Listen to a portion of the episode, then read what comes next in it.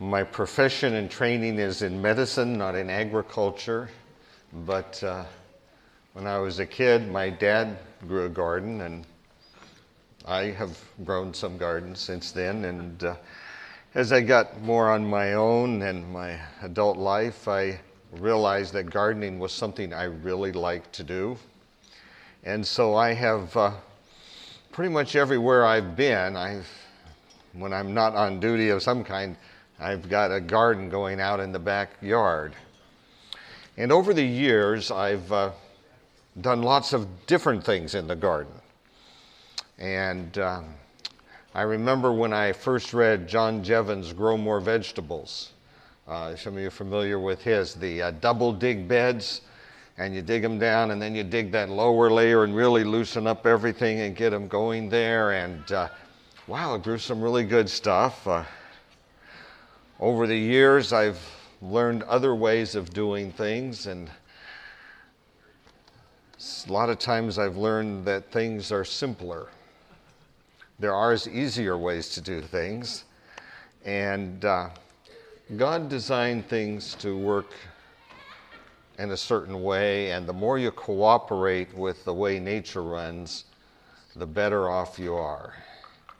And my current gardening practices, and I don't claim that they are the ultimate best. I'm sure many of you have uh, things you can share with us to, uh, that could uh, improve on what I'm doing. But uh, it really is simple. Um, some of these slides are ones I had, uh, you know, sort of a follow up to my previous ones about growing greens, but uh, growing greens are sort of like growing anything else, only easier. So, everything I'm saying, you know, while I may focus on the greens because I've really got a burden that you get your greens uh, and get the fresh greens from the garden. Uh, it's the same thing, those same plants can grow uh, fruits and seeds and many other parts that uh, make them uh, valuable there. So we'll go through and share with you some of the uh, hopefully wisdom that I have learned over the years in uh, growing gardens here. Uh, this is a patch of greens growing out in my backyard here at one point. Uh, the average piece of food travels 1,500 miles from the farm to the supermarket. Um, I try more and more to bring mine down to the few feet from that backyard garden into uh, my kitchen, uh, you know, from the farm to the table. Uh, uh, there's a lot of stuff that is lost in that uh, timing of transition, even of good produce from the good um, uh, supermarket shelf. Um, I read something once that fascinated me. They did a study on broccoli and they measured the nutrient contents of what was found in broccoli and then they measure that contents using best industry practices in terms of harvesting, uh, you know, the right storage and packing and moving and getting to the grocery store. And in that time of best practices, and then they measured it as the grocer was sitting out on the shelf, set it out here, and if you went and picked it up, you know, right there after he had put it out, not let it sit in the grocery store for a few days, they measured the uh, contents there glucosinolates. You've probably heard uh, there's people talk about the advantages of the broccoli, cabbage, kale, this whole family of plants and how beneficial they are in preventing cancer. There's these certain sulfur containing molecules called glucosinolates, which are so valuable in terms of. Uh, preventing cancer and treating cancer. And I've seen people making cabbage juices. And, you know, there's all kinds of ways in which they use this particular family group because of these sulfur containing compounds, which are unique to this particular group of plants and give them certain health benefits. 80% of those were lost between picking that in the, um, you know, when they picked it straight from the garden versus just, you know, best practices getting to the grocery store and picking it off the shelf. So you go down here and you pick some broccoli in the grocery store, and you know, of course, my first thing is, is it spongy and limp or is it still firm and crisp? You know, that's sort of my son. Oh, that's spongy and limp. Something that's probably not. But you know, you go and you look for the uh, that, and is it still nice and green? Have a nice dark green color? You're starting to see some yellow on it. You know that that's really deteriorating. But you know, so you do your best practice to mix the best fresh stuff. Still, 80% of the glucosinolate's lost. We talk about flavonoids, you know, these phytochemicals, all of these things which has that wonderful anti-inflammatory properties, and we could go on and on. I mean, there's all of these are categories of molecules, not just a single molecule that is found in these plants. And so many of the health benefits relate to some of these here. 75% loss. The vitamin C, half of it was gone already. And so you're getting the best, nice, uh, even organic vegetables here in the grocery store that's still not as good as picking it yourself. You know, the other day, just before I came out here, I was out picking some greens and stuff and saw the top coming on one of those broccoli things. I just kind of reached down and, you know, they're nice and crisp. You just snap it off. I just sat there and ate it. It's delicious, you know, straight from the garden. They've got really good flavor. You've got all your natural organic stuff and they're growing great there.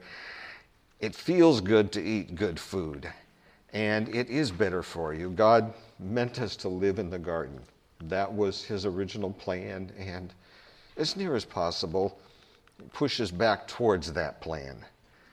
And it's easy to do, it's very simple to do, and you'd be amazed at the places you can do it.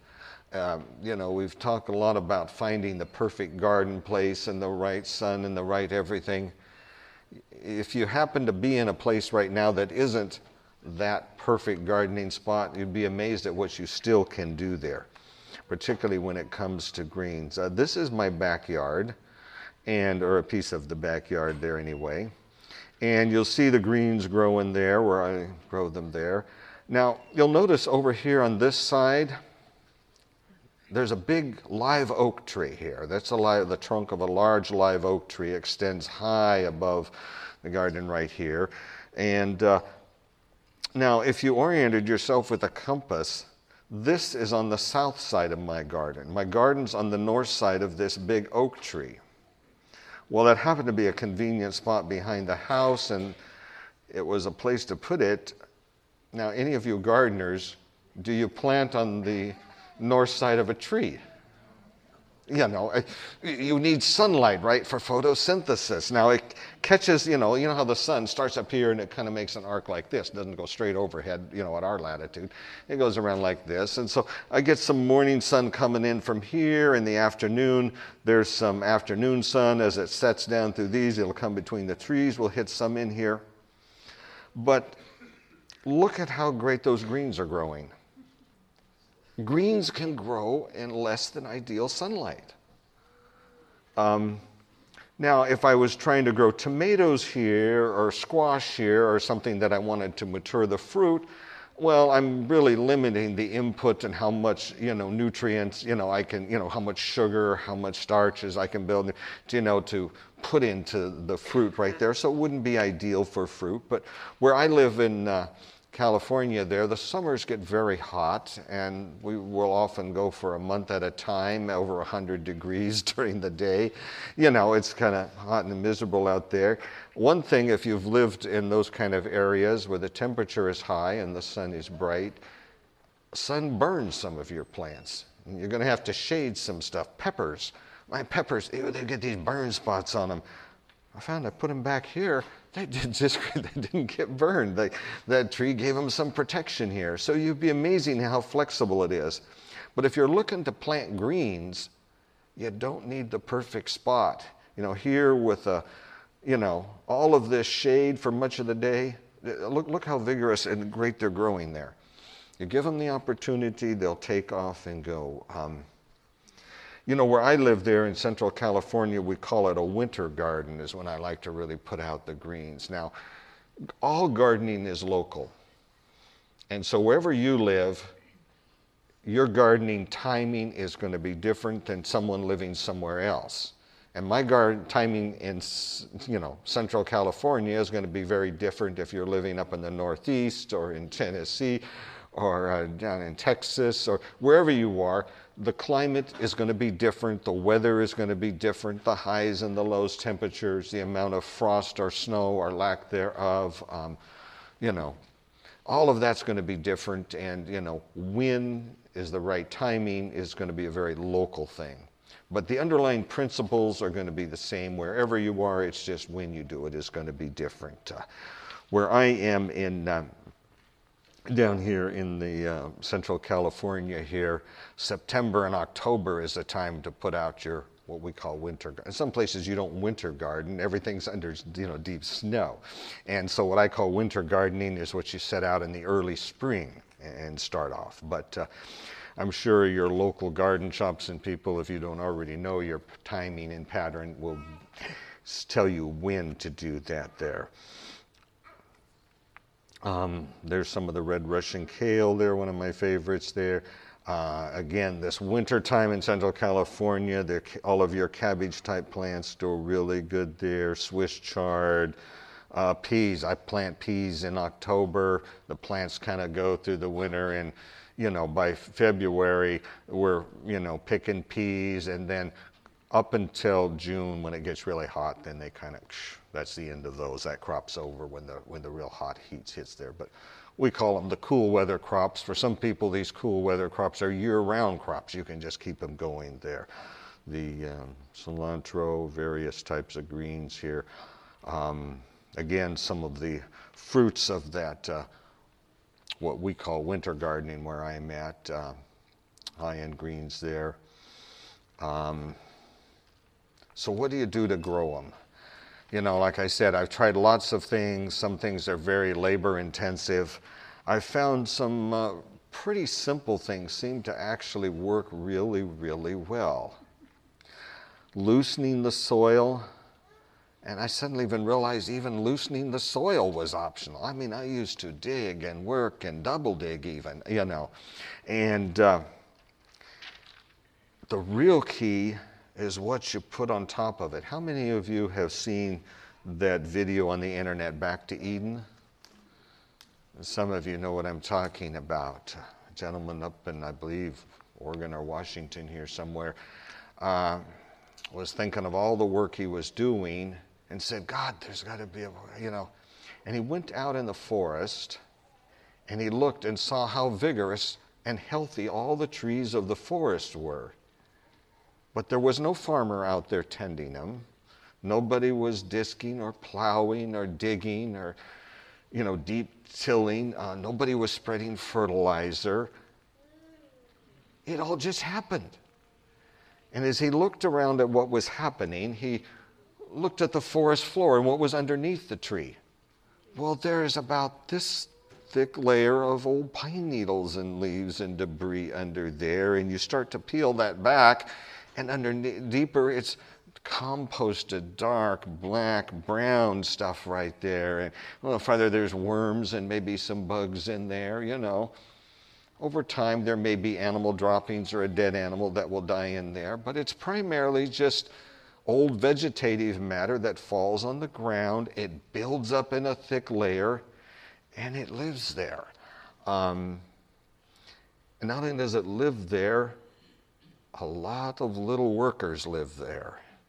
You know, besides the worms and the bugs you can see, there's a lot of smaller ones you can't see without a microscope. All of the various little uh, uh, nematodes and uh, uh the protozoans and uh, there's bacterias and uh, fungi, the molds. You start to realize, if any of you haven't read it or seen it, there's a book called Mycelium Running. How many of you have heard of that? I see only a couple of hands. Write that down somewhere if you're taking notes. Mycelium Running, written by a specialist in mushrooms. And he talks about the place of mushrooms in the animal kingdom and the plant kingdom, and you start realizing these huge networks of myceliums. You know, they'll send up a f- flowering thing to make a mushroom at times, But what are they doing the rest of the time underground? All these little, they're spreading out in these networks, connecting with other ones. They connect with roots. They actually go inside roots and intertwine with roots in almost a, you would say, parasitic, but not really parasitic, it's a symbiotic thing. And these, uh, you know, the roots of the plant go this far, but these uh, little mycelium from these fungi go way out farther all over the place and intertwine and connect. And they pick up nutrients way out there. They can pick up moisture way out there, track it back, and feed it to the plant. And in trade, the plant says, Well, thank you. Let me give you some sugar and some amino acids I made with my leaves. And there is this sort of thing that go along together and they work together. And they even allow one plant to work with another plant. There was a place where they went out in the forest and they took this tree, and then they took another tree at a far distance from it. And they measured and tracked it. And what they did, they took this tree and they covered it with this black drape, this black tarp to cut out sunlight. In other words, they cut off the photosynthesis from this tree. Well, what's that going to do to tr- any plant? You cut off photosynthesis so it doesn't get any sunlight. And then they took another tree of a different species that was hundreds of far away from this tree, far enough that their roots did not touch. They were, you know, in a different part. And they tagged this tree with some radioactive isotopes so they could trace it in the organic material that it was making. And after a period of time, they were getting traced, you know, radioactively traced organic material from here, sugars, amino acids from this tag tree over here showing up in this tree. The mycelium, the fungi, were actually picking up from here, transporting it huge distances, and feeding this poor deficient tree now that wasn't getting anything. The trees help each other out, they work each other. They're this thing. And so the molds, the myceliums that live in this decaying organic material you're putting on the ground are a really, really important part of the chain of life that's going on there. And uh, the more you can cooperate with that and work with that, these things that God designed really work. In that book, though any of you that haven't seen the Back to Eden video, just uh, Google it because uh, on this website you can watch it for free. There, it's about a, you know, full-length movie like, but he just tells his story of playing, and he goes out and he just gets to where the wood uh, shredders, you know, shred up all kinds of tree branches, and he'll put underneath in his orchard, he'll put a foot to a foot and a half thick of just all this old mulched wood chips and leaves and stuff, and piles it on top of the ground. He doesn't dig it in. He lays it on top of the ground, the way it comes in nature right there. And the slow release of these materials ends up providing the nutrients on an ongoing basis. It mulches the surface, keeps the moisture in. Uh, it's amazing um, video. You really have to look at it. It'll help you catch into God's thing because he realized, yeah, this is how God's doing it. He's telling me something here. And so he went back and tried to reproduce that in his orchard. Amazing results. Uh, you know, totally organic. You just put this stuff out there and it works. So you loosen the soil, but again, even that's optional. The main thing is spreading this organic material on top of the ground. You're reproducing this environment where there's all of this material that has everything a plant needs in it. I mean, if you think about it, and I do this out in my orchard. I've got all this wood stuff, pile up this stuff under the trees, and all of this, any kind of natural organic material you can get, put it under the trees there. And uh, they grow great. Because if you think of it, well, a tree has all of the right nutrients in it, so then you'd shred that tree up. As that breaks down, it's got all of the nutrients that a tree would need. So the roots and the myceliums and all these things break it up. It's going to pick it up for you. Yeah, so back to our plan plant some seeds or the baby plants if you get the little already started ones, uh, and you water it. And that's all there is to it, you know? Uh, Let's go ahead and take a loosen the soil. Um, and if you're going to loosen the soil, do it as simple and natural and possible. You know, it used to be I'd stick in my shovel, you know, and turn it over. Stick in this, and so one shovel at a time would spade and turn over the ground right there to, uh, you know, bury the weeds that were on top that I was digging under and uh, turn that over. And then I realized and learned from stuff I read that, you know, the soil is in layers. And that very top, right next to the surface where the organic material is, there's certain microbes and things that live there. Down deeper, there's different ones. And down deeper, there's different, and there's this layered thing. And when you take and you turn that over, you're burying deep underground where it can't get oxygen stuff, stuff that needed that top layer. And you're throwing up on top stuff that's not going to survive well there. And so you want to cooperate and maintain the strata of your soil as much as possible. So you want to loosen without turning it over. You know, the epitome of the old way, if you watch the plow, you know, is they have the oxen or the horses out front and they've got this big metal blade and you got the handles and you walk behind the oxen as this blade cuts through everything right here and it's curled so it just curls and turns over as you keep going right there. Um, that's, uh, and of course we have a lot of mechanized versions of that we now put behind our tractors. Uh, the rototiller is really a. I have had a rototiller and I've rototilled lots of gardens and I fought behind that thing trying to keep it going right there. And but now I don't rototill anything anymore. I even had a small tractor and had a rototiller behind that, and I'd rototill the whole bed, just drive down it. Then I didn't have to fight with that handheld rototiller. And now uh, I don't even do that. Um, if you're not familiar with it, you see this instrument here? It's called a broad fork. How many of you know what a broad fork is? Good, good. More of you do right here. Um, but basically, there's this metal bar here, and then there's two handles that come up, and there's some little metal tines on the bottom here. And uh, you take that out, stand it up there where you want to uh, loosen up the soil for a garden bed there and then you step on it and you press those tines down into the soil, force them down into the dirt, and then you start pulling back on it, pull back farther till you complete the, and as the tines come up, they can loosen the dirt and break it up, but you haven't turned it over. So you've loosened it without uh, spending the layers there. Then you step back a step and do the same thing over again and now you've got another step, and you just keep stepping back, and just within a few minutes, the entire bed you've just stepped back, turned down, step back, turned down, and the whole bed has been loosened without being turned over.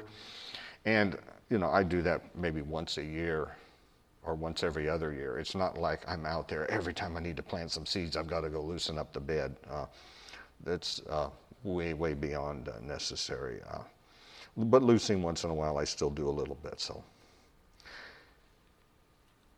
and then the organic material to grow on top of it. You know, a thick layer of, you know, if you haven't got a compost pile, hope you go home and start making one, however small or big or whatever space you've got, however you put it together. Um, this one, there's lots of ways to make compost. Uh, the bottom layer is principle is you throw all the organic material you've got in there and you let it do its thing.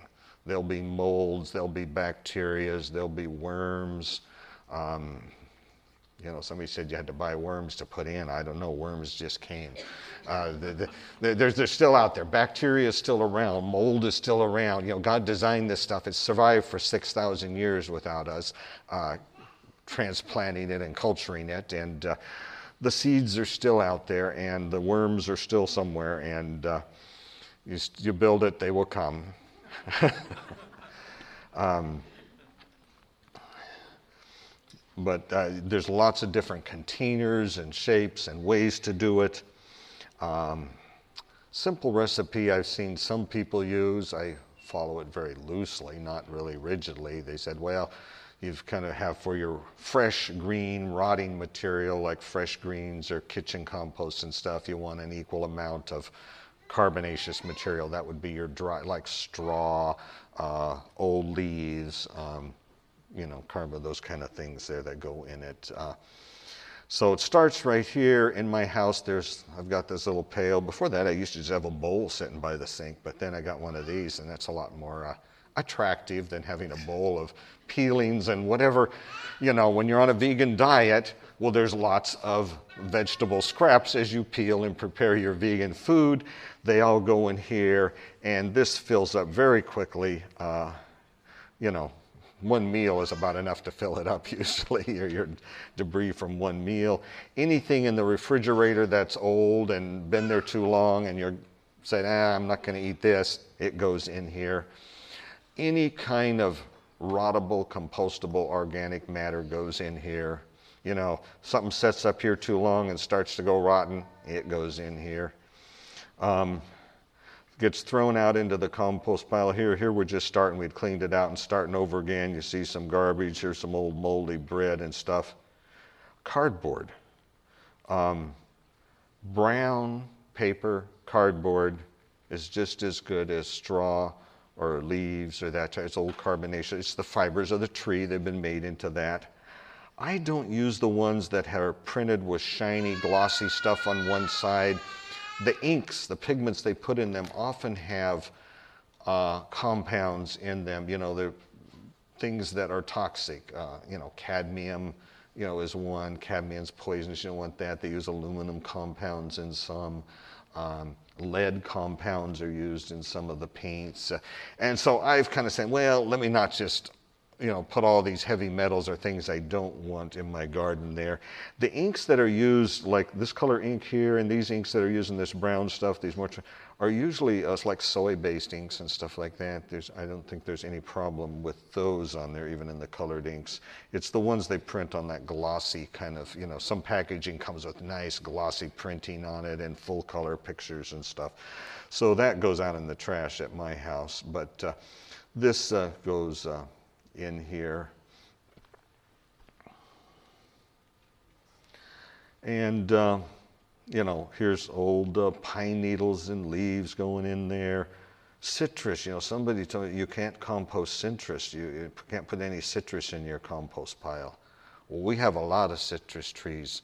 And you wouldn't believe how much grapefruits and oranges we go through. We, I juice them on a uh, regular basis, and it's like every day there's a couple of pails worth of citrus going out there, and it turns blue and moldy, starts to disintegrate down. The worms come in and finish it off. It's all getting digested, getting ready to feed the garden there.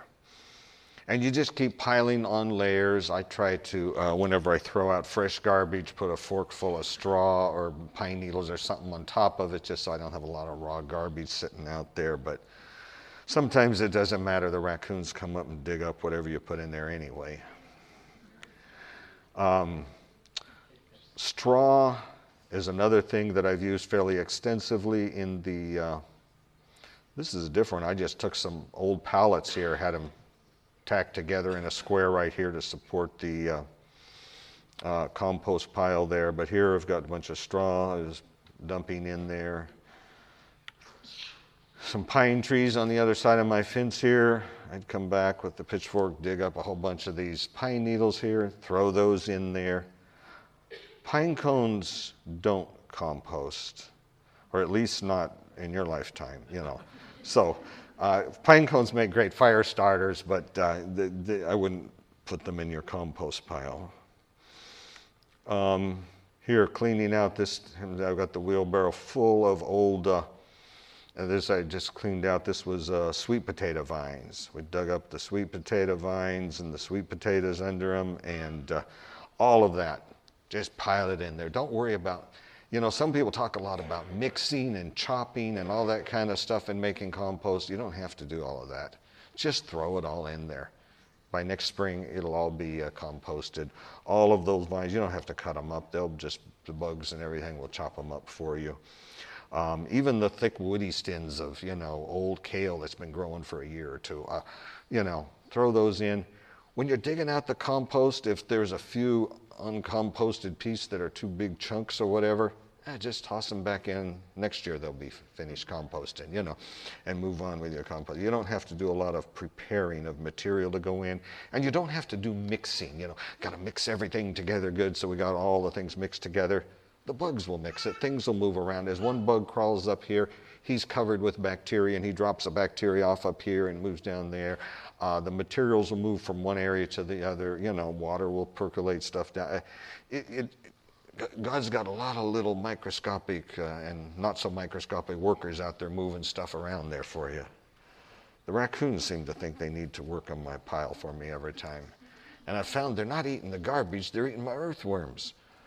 You know, but uh, in spite of their harvesting my earthworms, I, every time I go in the pile, it's still full of earthworms, you know.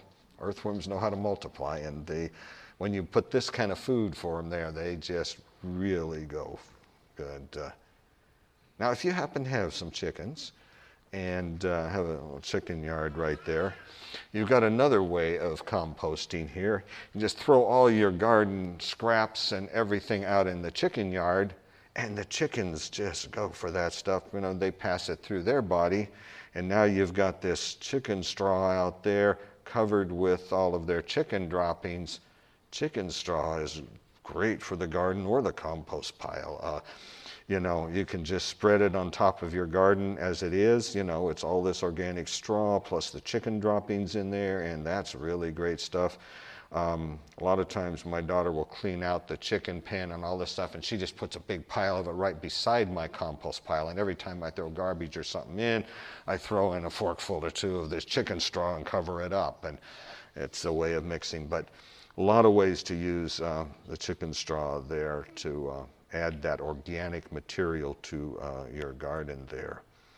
There again, you see some, and you can spread just fresh straw that hasn't, you know, been in the chicken house. You can just get some of those bales of straw, spread the straw out. You got, uh, you can cut old weeds down, you know yeah, there's weed seeds in them, but you know, when you garden this way, weeds don't seem to be a, that much of a problem. You know, just pull them out a few here and there, and they come right out because everything is so loose and soft. You've got such a thick layer of organic material you're putting on top of everything. One year here, I made a uh, compost bin here. I took hay bales and just stacked them up in a square here, and then making this hollow square, and then I did all my composting material inside of there. And over the year, as the compost uh, composted down and stuff, these hay bales also kind of started rotting and composting down. And by the time the year was over, I was ready to un, you know, take all the compost out and spread it on the garden, on top of the garden beds here. Well, these hay bales are half rotted too. You spread them on there as mulching right there, or throw them in a pile and put them in the, on top of your next year's one if they're still really together. So it all gets recycled, it all goes in its time there. You can see the beds here with their thick layer of organic material on top of them from a previous compost pile there.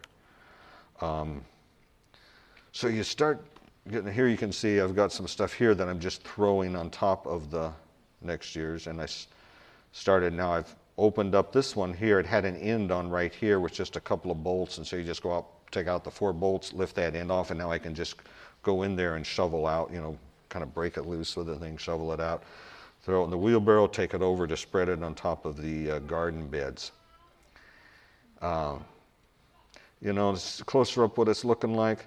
There's twigs and stems in there, and that's no problem. You will need mulching material. It'll continue its composting on top of your garden bed. Once you spread that layer out there, it won't last you a year. By the time your first crop on there is done, you're saying, where'd all that compost go? Yeah, the bugs worked it all down into the soil. It's all down in there. It's being used. It's being in that cycle that God has designed to work in the forest. It's working there for you. But here's what it's been doing in the compost pile there. And, uh, you know, and it's near the top. See, it's still all like this, but down here it's more like that. And it's just all this fine, brown, crumbly stuff right here. And if you look at it real close, there must be thousands of earthworms in every single shovelful of compost. Um, you know, worms as they process this. By the way, the, the worms don't like so much the fresh garbage as they like the much more rotted, partway done garbage you'll find, you know. It's the old rotted ones that are kind of coming out. That's what they like. And as they process through that body, you know, there's all of these different type of substances that are created in their digestive tract. And so the worm droppings, which become part of this here, it says it processes through the worm's body, it is again creating and preparing compounds that are just your plant roots just love that kind of stuff. That's what they live on. They just suck everything they need out of that, and oh, they just grow so great when they get all of that there. Um, but yeah, in spite of the raccoons having a feast here, they, the worms just keep doing their thing. God makes a lot of excess, you know. I mean, if you've grown zucchini, you, you can't just grow enough zucchini for yourself to eat. There's no way you can eat the zucchini that you grow. And you start finding the same thing is true with all of these greens. Once they start growing, you can't eat that many greens. they just grow so vigorous and fast. I mean, even things like peaches. I mean, I've got this little orchard out in front. Well, little, it's actually got 50 trees in it. Each one, each tree is different, a different variety. And even one of those trees, it, all of these great plums or peaches or whatever is growing on it, and I'm picking all, and our counters are piled full, and the tree is still full. And you're trying to give them away, and pretty soon they're rotting and falling on the ground, and you got this whole layer of fruit that you couldn't even give away. And, and every tree is doing that in its sequence throughout the season. And What's your address? I, I, showed you on the map back there, that map. It's central, you know, central California can get really hot in the summer, but you know what? Everything grows there year round. I mean, it's summer, winter, spring, fall. Um, my counter starting in the spring with cherries, apricots, then peaches, plums, and it goes through on all the stone fruit and those type of things. As you move towards fall, uh, more pears and apples, although we have one early apple that comes in the middle of July. But uh, then the other, more apples and pears as you move into fall. And uh, there's still, I've got a late plum that comes, you know, in middle of September, an Emerald Beaut plum. I don't know if any of you have that. It's my favorite of all the plums. It's green on the outside, but the inside is kind of a golden color, a mellow, sweet, delicious flavor. Oh, it's just the most fantastic plum. And uh, as it um, move into there, then persimmons, and the persimmons, before the persimmons are done, the citrus is coming on you know, tangerines first, oranges by Christmas, and then uh, grapefruits usually best starting in February. Although I've got a friend that's got something called a Melogold. It's a pomelo Pentecost, and it goes. You know, I pick, I go at Christmas, and he's got all these excess trees. I load my car full, and it still hasn't dented his orchard. You know, so I have those piled up, and I'm juicing those every day, and and throwing the rinds out in my compost pile. But uh, yeah, the way God designed the world, if we lived from the garden, I mean, if you think if you took a city and replaced all of the landscaping with edible landscaping, if we used nut trees instead of shade trees, if we used fruit trees around the house for shading, you know, instead of growing lawns, we were growing gardens. Do you realize what that would do to the health of a community?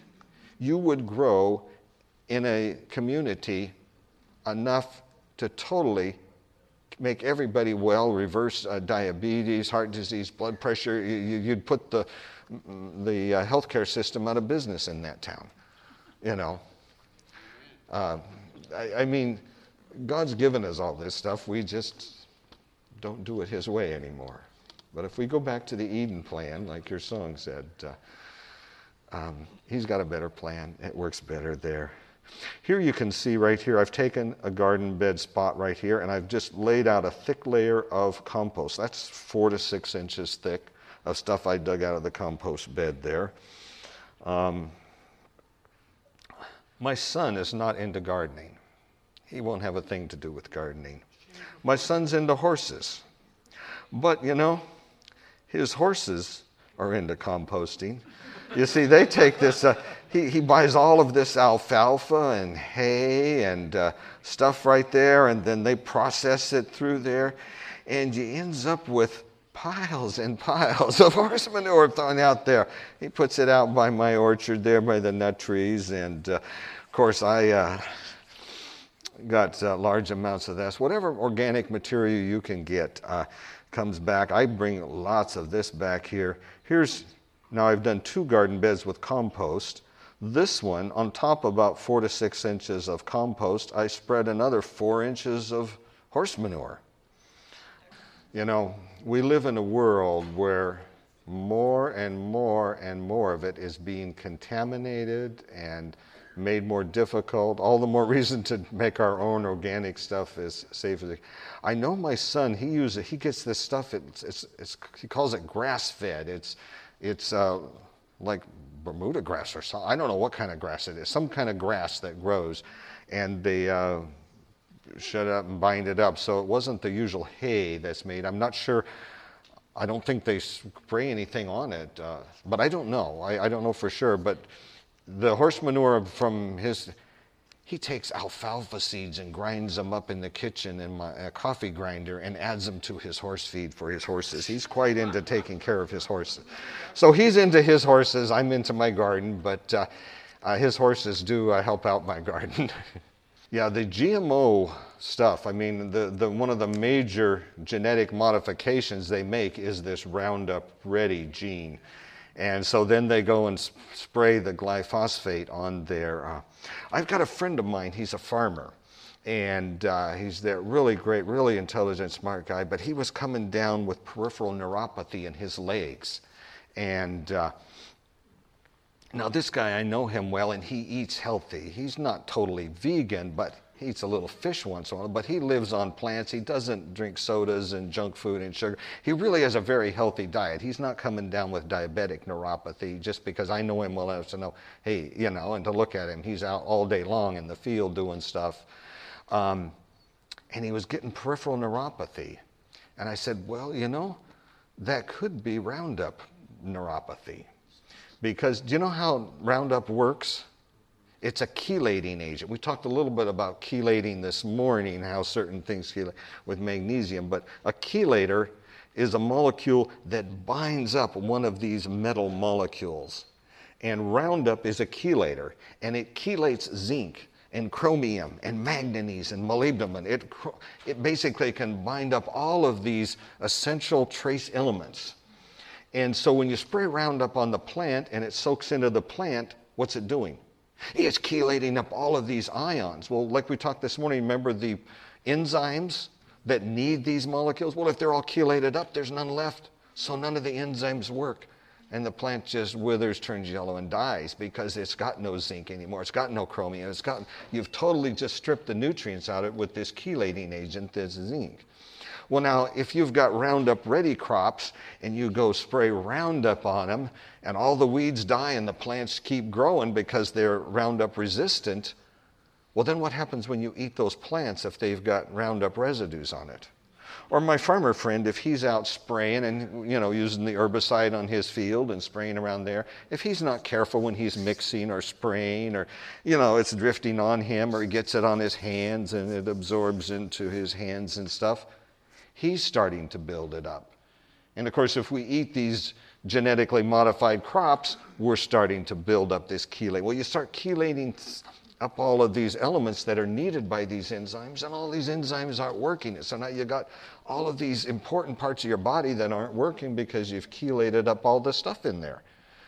And uh, so I said, look, for one thing, you got to be super careful with Roundup from now on. You can't touch that stuff. You got to have gloves, Tyvek suit, mask, everything, and uh, you know wash good afterward to make sure you're not absorbing any more of this stuff. And then I put him on a trace element supplement, you know, that had just trace elements in it. Uh, Life Extension makes it great. So it's all kinds of zinc and chromium and all these trace elements here in a supplement. i Just take one of these every morning, every twice a day. Just keep taking these. Within a few weeks, his peripheral neuropathy was gone. Because you see, you know what peripheral neuropathy is? It's in the axons of your neurons. Now, if you think about it, why is neuropathy hit your feet or your fingers first? Because those are the longest axons. And because where is the cell body? The cell bodies are in your spinal cord. So in your spinal cord, there's a cell. You know how small and microscopic these cells are. You can't see them with your eye, they're so small. But out of this cell that's so small, it comes an even smaller, little teeny process coming out, like a little teeny root coming out, and it goes all the way from your spinal cord down to your tip of your big toe. And every time you touch something with your toe, you feel that on a sensation. It's an electrical impulse traveling up there to the cell body up here. Well, now, how does the cell maintain the sensors on the end of that? Well, because in the cell body is where the nucleus is, that's where the codes is, and in this cell body, that code is read, and in the ribosomes, it translates into the uh, uh, various proteins, the neurotransmitters, the various uh, protein receptors, all these things that are needed down there in the tip. And how are they going to get all the way down that axon to the tip of your toe? Well, God realized he's a great uh, logistician, and he says we need a transportation system here. And so we put up a high speed rail system inside every axon. And there's these little proteins that come to, they call them, we call them microfibrils. They're like just little cables that run down there. And these cables, there's just a whole bunch of them, like a bundle of these inside every little axon that run all the way from the cell body to your toe. And then there's these little things that are like little little engines, I call them, for the railroad, and they will actually take packages of what things that are needed down there, various neurotransmitters and things like that that are needed in your toe. They're manufactured, and inside the body, you manufacture inside this thing called the endoplasmic reticulum or the Golgi. It's like a little membrane, and it's all taking place in this little space, and then you sort of bubble off the piece of this membrane, and so you end up with this little package full of all this stuff it just made there from the code that came from the nucleus. And this little engine attaches onto this little package of whatever was manufactured there. So you've got the engine and the, the you know, like a semi truck, you've got the tractor on the front and the trailer on the back. So you got this little package all together. And then once you put that on, that little engine, it latches onto one of those little railroad tracks, those little micro, and just it just just zooms. It's got a little thing. It just clicks on the next piece like this over and over, a little repeating thing, and it just zooms down that track all the way to the tip of your toe and delivers the material there.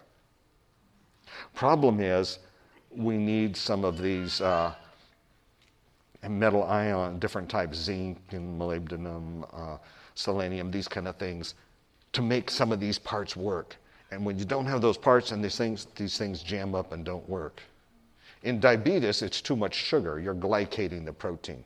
You know, in diabetes, how they measure the hemoglobin A1C, that's hemoglobin that's got a sugar molecule stuck on it because there was too much. Well, it doesn't just stick on hemoglobin. That's an easy place to measure it for the lab, but uh, it's sticking on proteins all over your body, and it starts sticking on those little railroad cars. And they, once you you change the structure, you change the function, and of course, the only way you change the function is from functioning to non functioning. And so now you got all these dead cars stuck on the track, and it's all jammed up.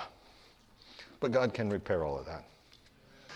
Uh, so, anyway, back to the garden here. We've got the, uh, you're just putting all this stuff out here, is natural, is growing there. Um, Fortunately, um, I guess what my son is feeding his horses isn't full of uh, Roundup because the garden seems to be just growing fantastically. As a matter of fact, I'll take that leftover manure there and a garden bed like over here where there's stuff growing and the, it's like the compost has all disappeared already or almost gone. I'll just take and throw a whole bunch of that, you know, in between and around the stems and stuff in there. So replenish that layer, sort of just, just take the shovel, just kind of send it in there, get it in there, keeping a nice layer of organic material on top of the grounds at all times. Uh, and then, of course, you can plant it. Here's one they've put on. I've ended up putting some straw. That was either chicken straw or regular straw. I don't remember. But there's straw on top of this one here. I've added some more organic material. Here you can see I've thrown some compost in around there, getting the spot ready there. And then you plant in that. And you don't really want to plant so much up in the mulchy material. You know, if you've got these little plants you got from the nursery, the little teeny seedlings, you know, like you're talking about, you want to plant in there, take your trowel, dig down at least enough through there so you get at least the bottom of the roots into the soil underneath. Plants still need to grow in soil, the roots need to grow in soil.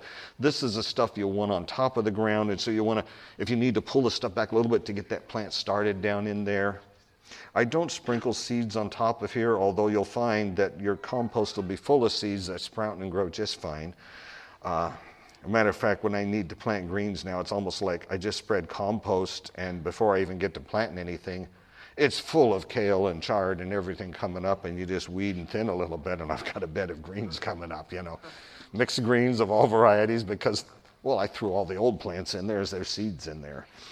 And the ones that went here spread around on the ground, so there's seeds everywhere of all this stuff. Um, and then, of course, you water it, and it grows. Uh, here you see those same two beds. Notice I put some little pepper plants there. By the way, this was an experiment, the first year of an experiment, and I can tell you uh, this is only half big enough for pepper plants. Um, next year I'm going to make it about twice that tall, up to way up to here, because the plants grow up through and they keep growing and growing and growing and growing. You know, this is really good growing, and they just fall over and break because it wasn't big enough. So my neighbor that welded this for me, he's going to weld another one for me that's twice as big the next year for this one here. Um, but the little pepper plants, see them growing up through the mesh there, keep growing up through there, keep growing and growing. And then, of course, pretty soon you start seeing this showing stuff showing up in there. You know, the roots are growing down in the soil underneath there. And of course, the soil underneath there. The soil in this spot right here, when I moved in there, was yellow, white, dead dirt that nothing would grow in. I mean, even the weeds had a hard time growing. And I just started putting, within a few years, it's black, crumbly, loose stuff because all of this organic material, the bugs put it down in there. But not just the bugs. What else puts it down there? The roots. I mean, when a plant grows, there's as much roots underground as there is leaves on top of ground, right? And at the end of the season, when I pull the plant out, even if I pull it up by the roots, I'm only getting the top big roots. There's all kinds of little root fibers down in there that stay in the ground and die and compost and become part of the uh, organic uh, garden there. Uh, peppers, the biggest bell pepper I've ever seen in my life pulled out of there last summer. I just was shocked me it could grow so big. But that's, you know, that's just the organic. Uh, seeds, get them from the nursery. You can save and collect your own seeds. Uh, there's some beet seeds there. Chard seeds look very similar to that. Uh, plant the seeds out there. If you're going to start saving seeds, of course, and I'm sure more people will talk more detail about this, but uh, things cross pollinate. So if you're growing kale, uh, growing all of these great varieties of kale and cabbage and other related things back there, they're all going to cross pollinate and your seeds are not going to be really good for next year's crops. But if you want to save your seeds, then if you got those, make sure you cut off the tops and you only let one variety bloom, you know.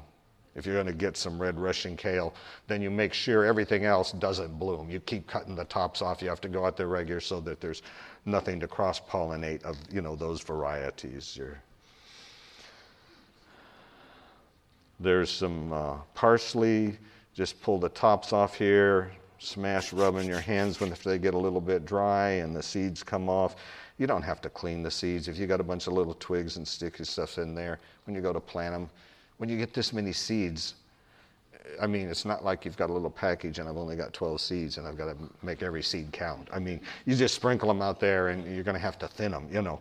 And so, if you get a little more composting material to go in with them, no problem. So, it's a very simple, quick process there. The seeds sprout and grow. Here, there's some soil. This isn't a heavy layer of compost. This was, I think, after I had already grown one crop here and pulled it out. And I didn't add a compost. I didn't pull the compost pot. So I just the compost that was in there and spread the seeds on that. And I'll go back maybe between rows here and throw in a few handfuls of stuff there. Russian kale coming up there.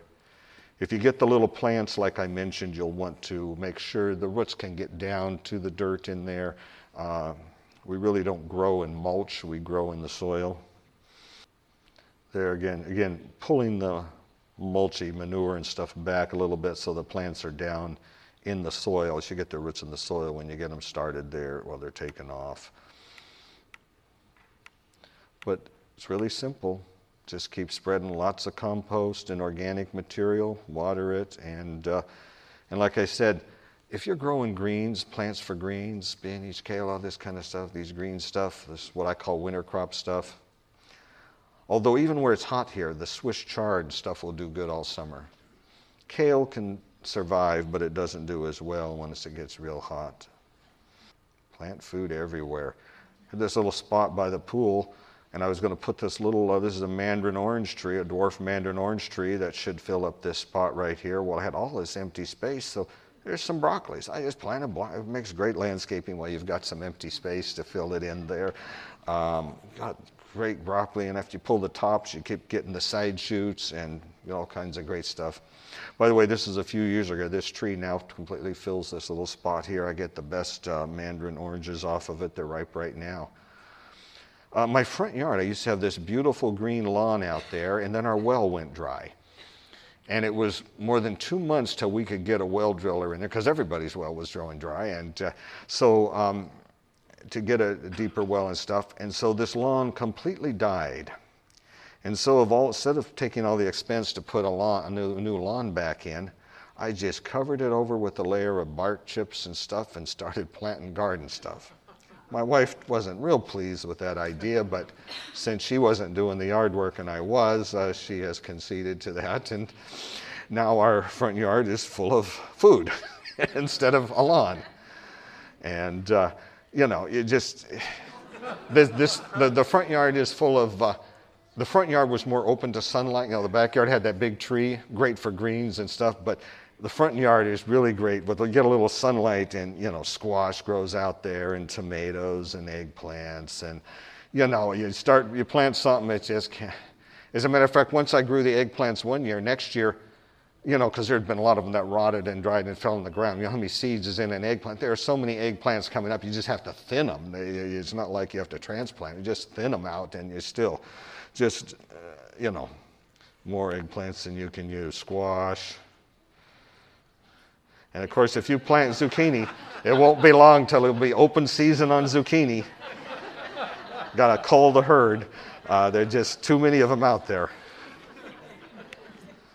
Uh, some people like to use uh, you know, box raised beds, boxes uh, works great, but you don't have to. I mean, they do work fine on the ground. Uh, I put these right by my back door. I thought this will be a great kitchen garden. I just step out my door, and you don't have to bend over. You can just kind of sit here on the edge of this and work it, and it's going to be a great thing.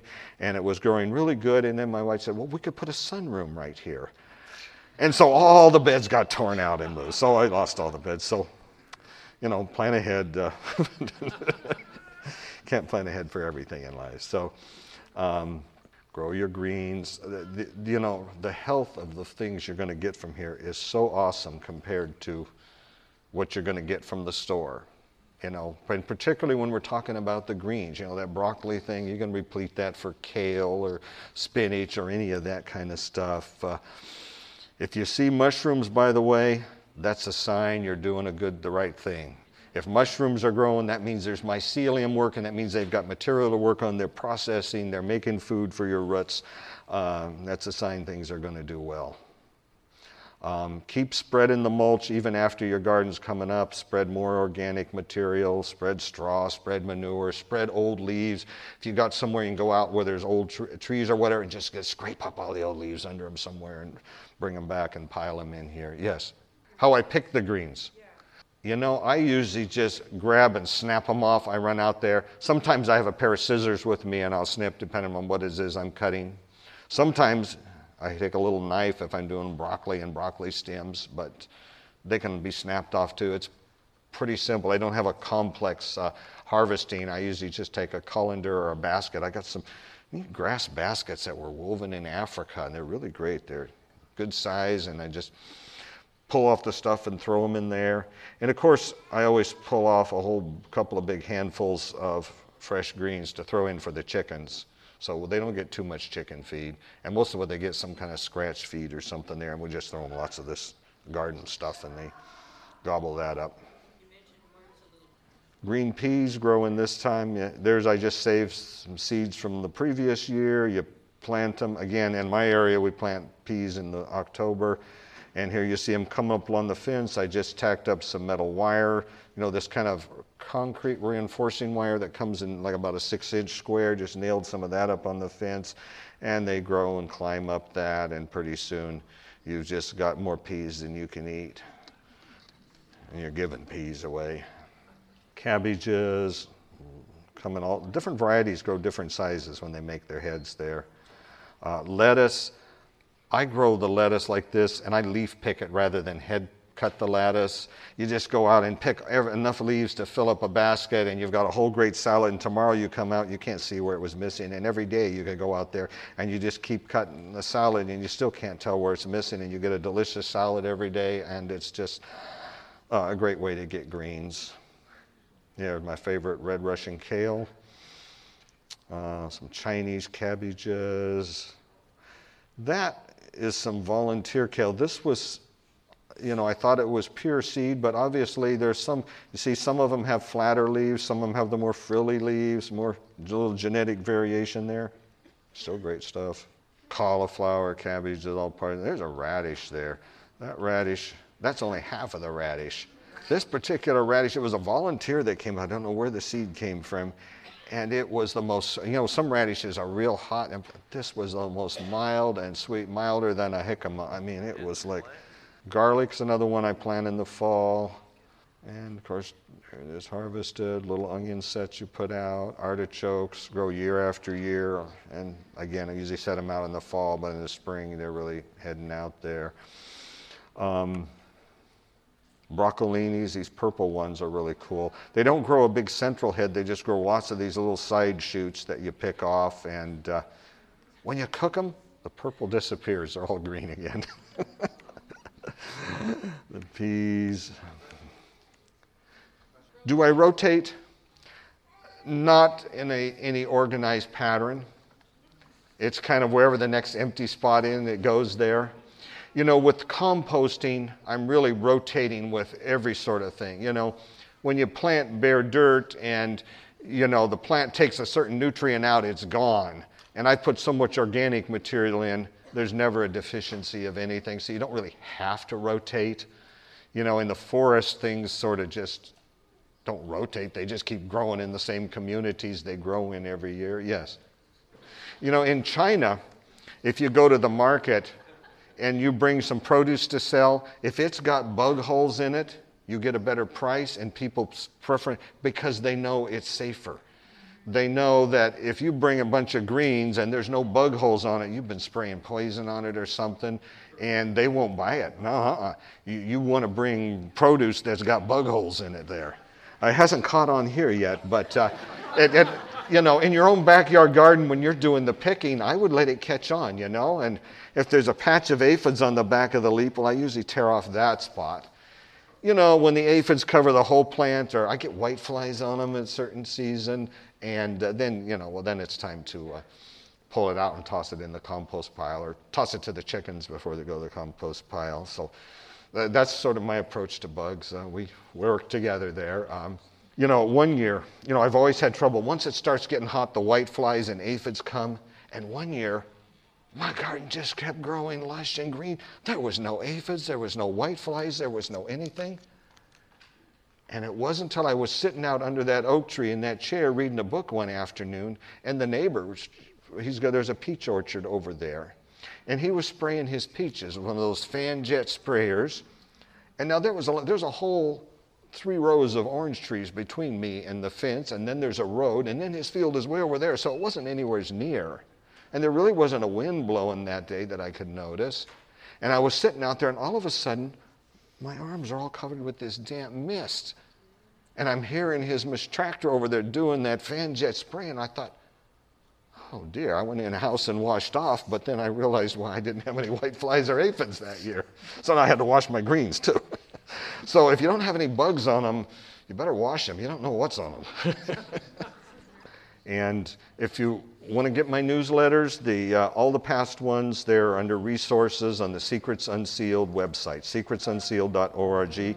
And on their homepage, there's a place to subscribe. If you subscribe, you can get uh, the, uh, on their uh, mailing, mailing list and get my new articles when they come out. This media was brought to you by Audioverse, a website dedicated to spreading God's Word through free sermon audio and much more.